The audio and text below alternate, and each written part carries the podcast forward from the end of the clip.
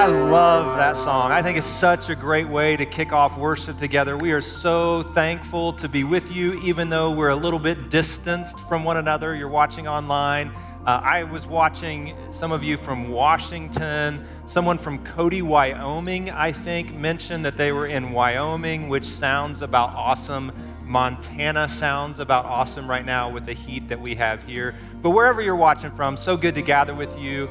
And uh, we miss you so very much. Now, if you just jumped in, if you missed the earlier announcements and some things that were going on, remember there's a little chat bar there just to the side. We'd love to know who you are, where you're watching from. And I think the question of the day was in your, in your normal life, like going through work and neighborhood and hobbies, maybe to the gym, and even at church, like who do you miss seeing? Like who do you miss seeing around uh, just in your in your normal life? Like what would you guys say? Any anybody you miss particular? Yes, yeah.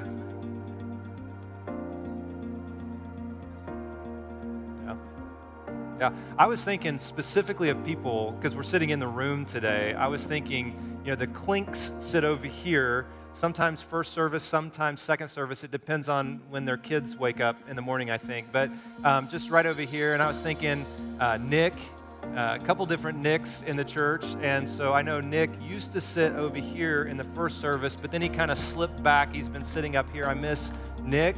And uh, in the second service, I, I, miss our other friend, Nick, who sometimes sits up in the balcony where we can't see exactly where he sits. But man, I miss so many people. Who were you going to say?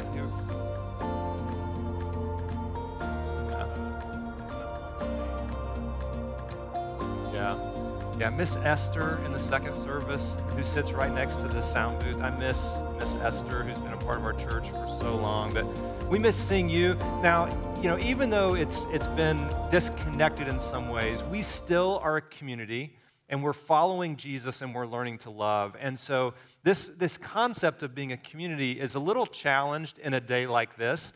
Uh, and we're doing, as Cameron and, and, Sarah were talking about, we're doing all that we can to think creatively moving into the fall. What does it mean to connect in some smaller groups uh, in a safe way? So, that developing community is so very important to us as a church. It's what a church is as a community. And so, as those things roll out, just remember to, to try to jump in as much as you can. Sometimes that means taking a risk and, and experimenting maybe with some technology that you've never done before. Um, so, we want to develop community. We want to follow Jesus. We want Jesus to be the center of everything. We want to be shaped by his life. So, we're striving to follow Jesus. And then we're learning to love.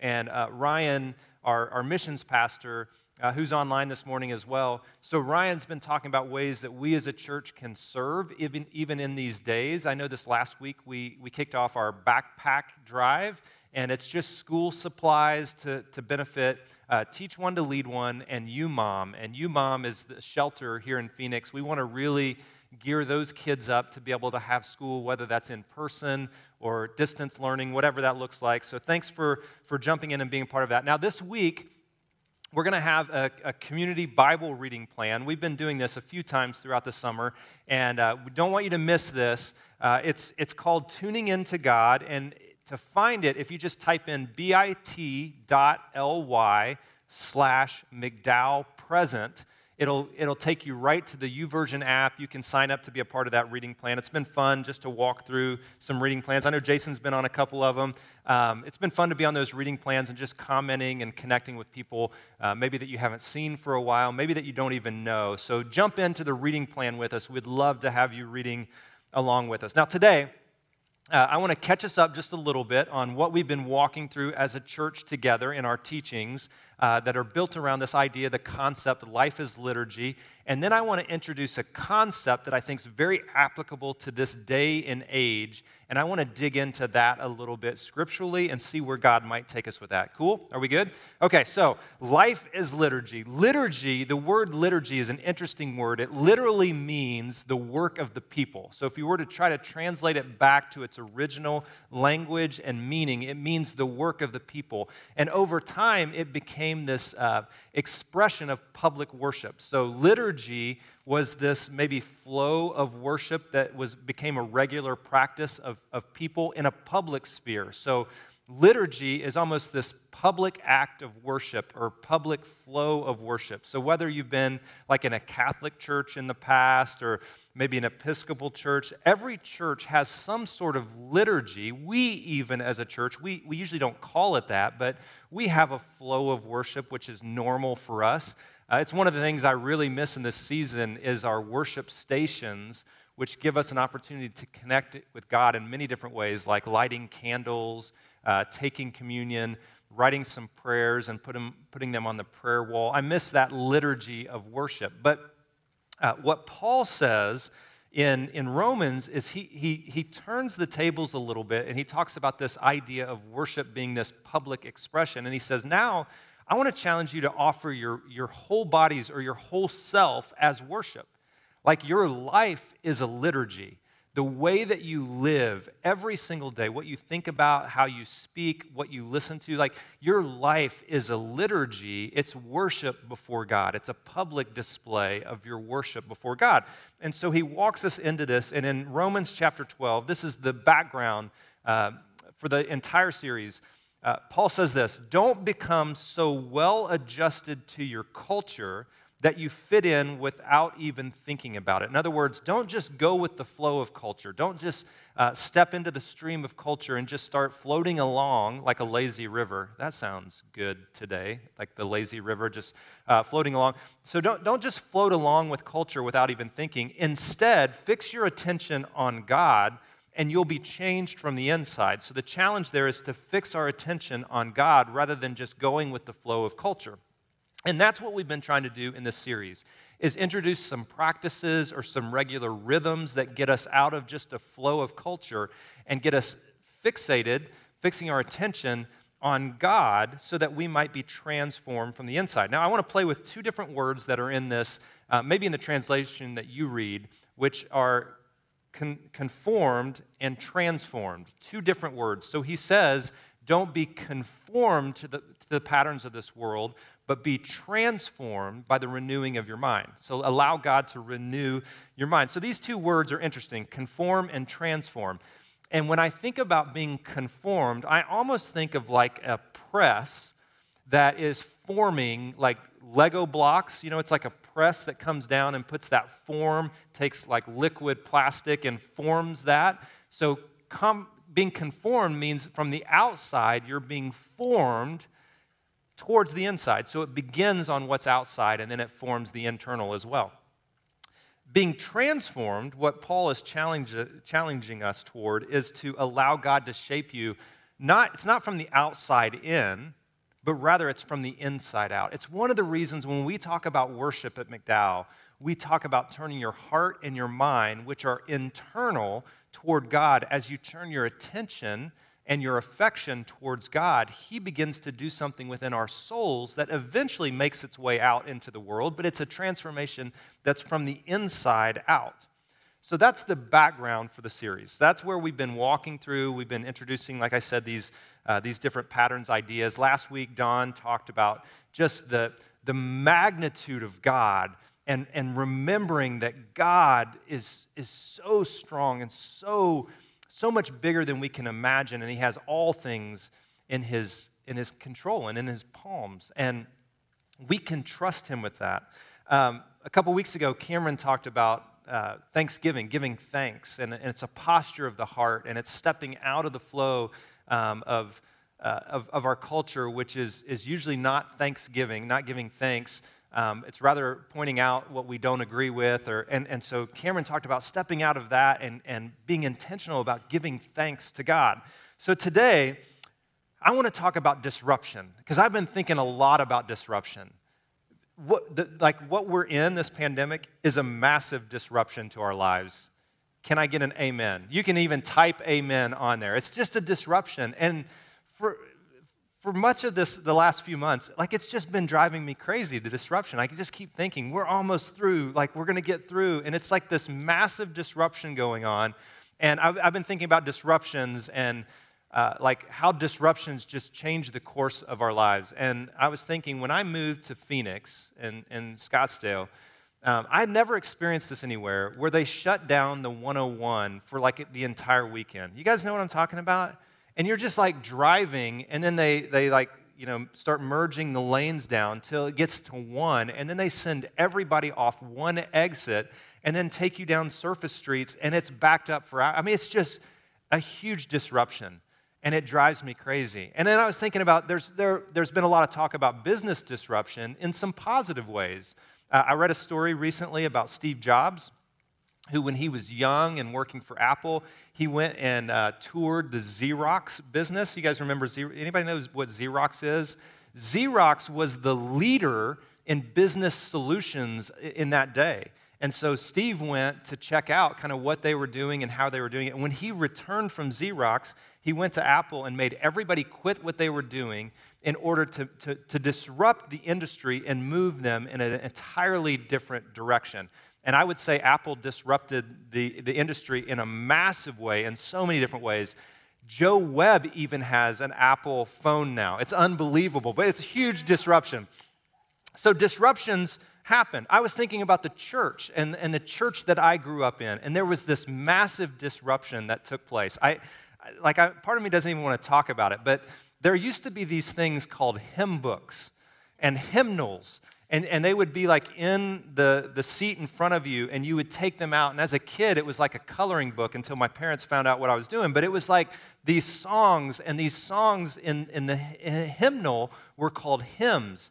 And some of you have no idea what I'm talking about. And hymns had like different harmonies that you could actually sing along. You actually learned music by singing hymns, and hymns had been a part of the church for a long time. But then there was uh, this family named the Gaithers, and they started writing what was called um, praise choruses. And there was this massive disruption. You guys know what I'm talking about this massive disruption in the church. Like, wait, we got to sing hymns because that's what we've always done. And then we realized, no, we actually didn't always sing hymns. And hymns, a lot of times, the, the, the musical. Uh, it was taken from bar songs, which a lot of people don't even know. And we were singing bar songs in the church and all this crazy stuff. But it was a big disruption to the church. And now it's just a part of life that we sing these like songs that just are expressions of our hearts. It was a massive disruption in the church. So we're in the middle of this disruption in the current moment of our lives. Uh, we're, we're kind of locked down, we're wearing masks, which is totally new in our culture. And all of this disruption. And it's easy to, to begin to believe that in the middle of a disruption, like God has removed himself like that he was either in the past or he's going to be in the future, but we just have to get through to where God is, and we just are annoyed by the current disruption, and we just want to get back to what we are getting to. Uh, I was reading, I was reading uh, a, a book that talks about being present in the moment. So, trying not to live in the future or in the past, but to live in the current moment. And, and Boyd wrote this. He said, While the true God lives in the now, False gods live in the past or the future. And chasing them, chasing those false gods that live in the past or the future, to find our worth or significance always takes us out of the present moment. Now, isn't that an interesting thought? That we oftentimes we live in the past like the good old days, like why can't we do things like we used to do them? Or this future ideal of what we want to get to, and these false gods of what was in the past or in the future take us from the current moment that we're in, the disruption that we're living in right here and right now. I was thinking about Moses in the Old Testament, how Moses was going about his daily, his ordinary tasks of in the wilderness with uh, probably some sheep, and he was kind of tending the, the sheep, and there was this massive disruption, this, this this bush that was on fire, but it wasn't burning up, it wasn't being consumed. And, and Moses had this choice just to, to go on and, and go with the flow of his normal day or to stop and be present in the moment that was, the disruption that was taking place. And Moses took a moment to step aside and he had to take off his shoes because he was on holy ground, like sacred space, because God was present. God spoke to Moses and it changed the entire course of his life and the Israelites. And it's interesting in that, that, that moment with God, and Moses is all worried, like, God says, I've heard the Israelites cry, and I want you to go talk to Pharaoh. And you, if you remember the story, um, Moses is all freaked out. He's like, But I don't speak well. I won't have the right words. Like, he's fearful about some future moment, God saying, Don't worry about that. Like, I will be with you and I will, in the present moment, give you exactly what you need. It's like God is always in the present with us in the midst of distractions. I think about parenting. I mean, this is a side sermon, real quick. Is that okay? Side sermon?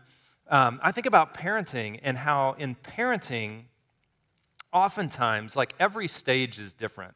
Parenting young, the young ones, and then the toddlers, and then the elementary kids. I mean, every stage is different. And sometimes as parents, the, the tendency is to say, I can't wait to get to the next stage.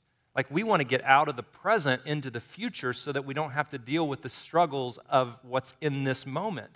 And it's God who lives in the moment of the day, in the present of the day. And we chase what was or what is. And here's what I believe about disruptions. And I'm coming to learn this more and more. And I've got a long way to go because I find myself, just like you, like hoping that life gets back to normal, whatever that is, one day. But disruptions can be invitations into the presence of God. Like disruptions, if we'll pay attention, disruptions can be invitations into the presence of God. And it's almost always the case that when we get into the presence of God, we become transformed by His Spirit. And it might be that this moment, this disruption in our culture, in your life and my life in the regular flow, could be an invitation from God to slow down and pay attention and become transformed, to be transformed by His Spirit from the inside out. In Jeremiah chapter 29, um, the, the verse that we all like memorize if you grew up in the church, you guys 29:11, Jeremiah 29:11, you, what you're about to say it, John. For I know the for I know the plans I have for you, right? Yeah. We remember this verse. This is like one of our favorite verses, but like if you just read two more verses, listen to what what, what God says through Jeremiah, which I think is such a promise to us today. Here it is. If you will look for me with your whole heart, you will find me. Now, isn't that a great promise? The idea of, I know the plans that I have for you, says, says the Lord. That's a great verse, it, um, a good one to memorize. I mean, we have to talk about context and all that. But this promise, where God says, if you will search for me, like if you'll look for me in the midst of the disruption, in the midst of the frustration and the chaos of the moments you just wanting to get ahead or go back to what was, if you will take time, slow down, and pay attention in the moment, and you'll look for me with your whole heart, it's there that you'll find me. Ah, oh, what a promise. I, I love that promise. And we're going to sing this song. I think we've, we've sung it a couple times now as a church, but it talks about the promises of God that it doesn't really matter what we can see, you know, it, it doesn't really matter what we may feel. The truth is, God is here. He's present with you wherever you are right now. Some of you, in great pain and distress and frustration, God is with you. He hasn't left you, He hasn't abandoned you. And maybe this disruption is just an invitation to slow down and pay attention to His presence and be transformed in this moment. So, God, we hold on to your promises, which are true, and it doesn't matter what we, what we see or what we feel, that your promises that, that's where our hope lies. And so we anchor ourselves in that today. In Jesus' name. So, so are you holding on to, to God's promises in this current disruption of, of your life? How, how are we doing, you know, in the, in the disruption that is our current environment in our world? You know, disruptions don't have to be seen, they don't need to be seen as disappointments or disasters all around us. And many of us feel that way. We feel like this, uh, this disruption is, is a disappointment or it's a distraction or a disaster. Uh, but disruptions might just be the alarm that we've long needed to wake up and pay attention to something. Isn't that an interesting thought that the disruption might be this alarm signaling us to wake up and pay attention? to what's going on, to maybe the ways that we've been living, an alarm to, to, to, to transform us, to move in a new direction, to not uh, be conformed, not just go with the flow of culture, but to wake up and, and readjust the way that we're living based on the Spirit's work in us. I think about Jesus, and Jesus in, in the scripture, if you read through the stories of Jesus, like he just lived in the moment.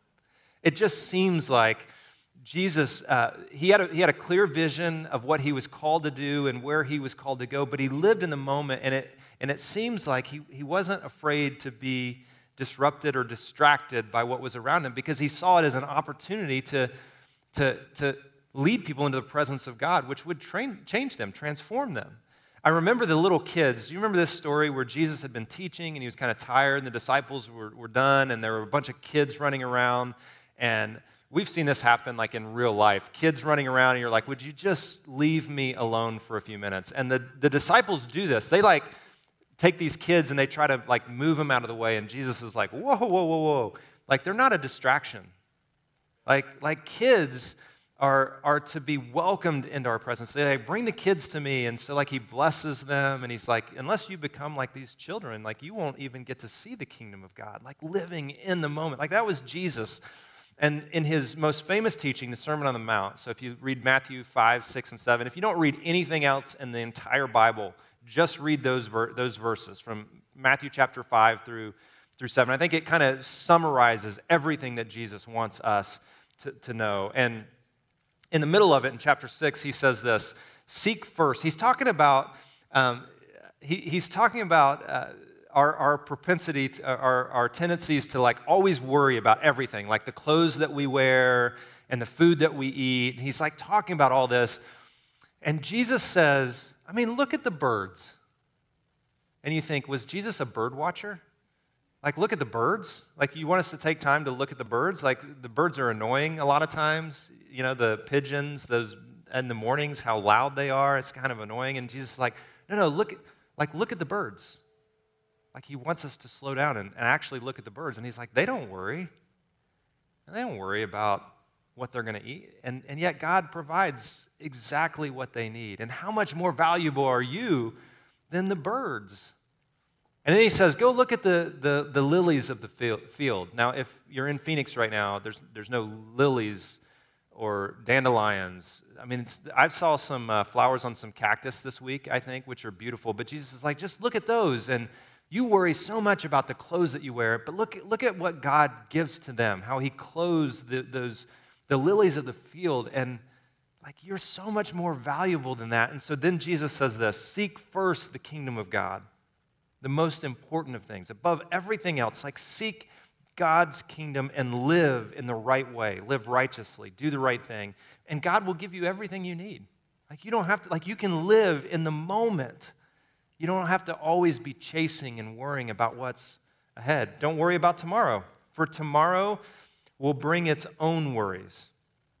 And then you might worry that tomorrow's going to have worries, which you don't need to do. Like, just worry about today. Don't worry about the potential worries of tomorrow. Like, worry about today. Today's trouble is enough for today. I, I think Jesus is constantly, by the way he lives and by his teaching, such as he's, he's constantly inviting us to be present to be present in the moment. Because it's in that moment, that's where God shows up. Not in some future potential or some past uh, ideal, but like in that moment, God shows up in the moment to transform us by His Spirit. Boyd, um, that the, I mentioned I was reading, um, he says this Never suppose that God is more there than here, or more then than now. I love that It's kind of confusing, but never, never suppose that God is more there. If only I was there, then maybe God would show up. No, never suppose that God is more there than he is right here, because God is right here. And never suppose that God is more then than he is now. Sometimes we think about the good old days. And if we could just get back to where, Robin, when we were driving in this morning, um, we were coming down 124th Street and I jokingly said, Hey, I'm going to park at the school in, in, case the parking lot's full this morning. And um, she was like, You remember that when people actually parked in the parking lot at church? And uh, we were kind of joking about then. And I was like, Man, God was there. Like, we were running out of parking at the church. We were talking about how we needed a shuttle to get people from the school to here. And, and, and then I was like, No, no, but God is still in the moment. Like God is still here. And in many ways, maybe reaching more people than we've ever imagined through the, the, the technology that we now have. Like, never suppose that God is more there when a parking lot was full than He is right now, right here, in the midst of wherever it is and whatever it is that we're walking through. There was a man a long time ago named Nicholas, Nicholas Herman, and um, he, he had this desire to be a, um, kind of a monk or he wanted to be a part of a, a, religious order. And so he joined this religious order, and they gave him the task of uh, peeling potatoes, which sounds a lot of fun, like, like a lot of fun. And so he was peeling potatoes, and he was a cook, and he decided that he wanted to know that God was in the ordinary. And he said, this, The challenge is to realize that God is in every ordinary moment of your day. That's the challenge. And so he, he took this, this mindset of, I am going to try to live as much as I can. I'm going to see if I can't become aware of God's presence in every moment of my day. Now, that sounds crazy. Like, like the spiritual among us might say, Oh, I'm always aware of God's presence. But the reality is, we, we kind of move on and our mind goes everywhere. So he wanted to try to work on becoming aware in every moment, in every task of every day, peeling potatoes. That he, like God was there in the midst of peeling potatoes and cooking and doing whatever was set in front of him. Now, he later became known as Brother Lawrence. Many of you will know him as Brother Lawrence. And uh, after his life, they, I, I, think they published his book, uh, which was kind of his, his journal, which was The Practice of the Presence of God. And the idea was just become aware in your moments. Like, what would that look like for you? And this is what he said. Uh, this is just from, from his book. Think often on God by day, by night in your business and in your diversions. He is always near you and with you. Leave him not alone. And like I read that and I was like, leave him not alone. Like I feel like God leaves me alone. And then it kind of turns the tables on, oh, sometimes I leave God alone. Like I find myself wandering from him. He's not wandering from me. Like I'm wandering from him. And this thought of Think on God by day, by night, your business, your diversions. He's always near you and with you. Leave him not alone. So, this week, the challenge for us is to practice the presence of God in the ordinary moments, not thinking about what was or what's to come, but to practice the presence of God in the moment. It's why we picked the, the plan that we're going to be reading together, the YouVersion plan. We'd love to have you be a part of that, but to practice in whatever it is that you're facing, the presence of God in that moment. And I'm going to say a prayer and we're going to sing um, one last song. But for some of you, I, I want to invite you, maybe for the first time in a long time, to turn your heart and your mind toward God, to practice His presence right now, wherever it is that you are.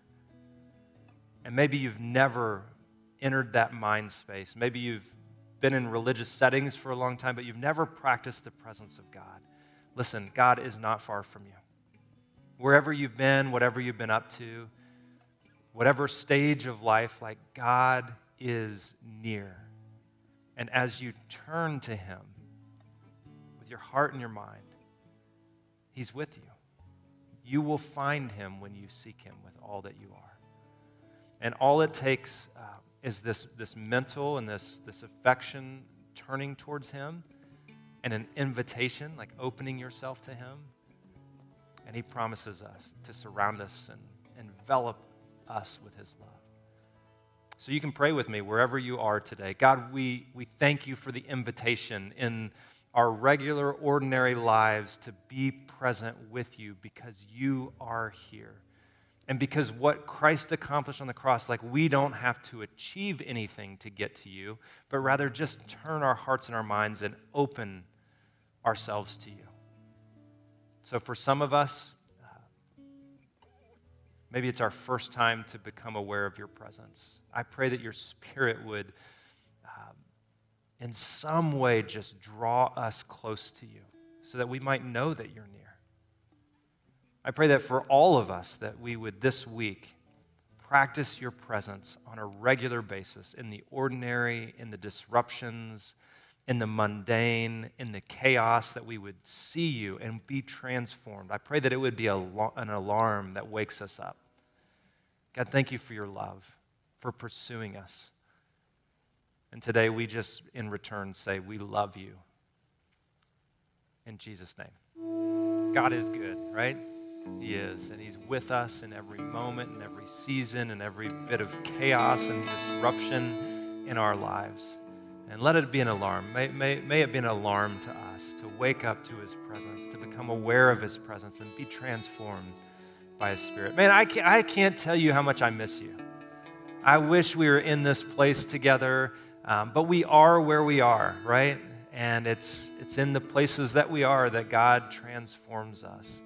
Uh, this week, may you practice the presence of God in your business, in your disruptions, in the ordinary and mundane routines that you're a part of. May you know that God is with you, and may you experience His love and His grace and His peace. We can't wait to see you next week. Thanks for joining us. We'll talk to you soon.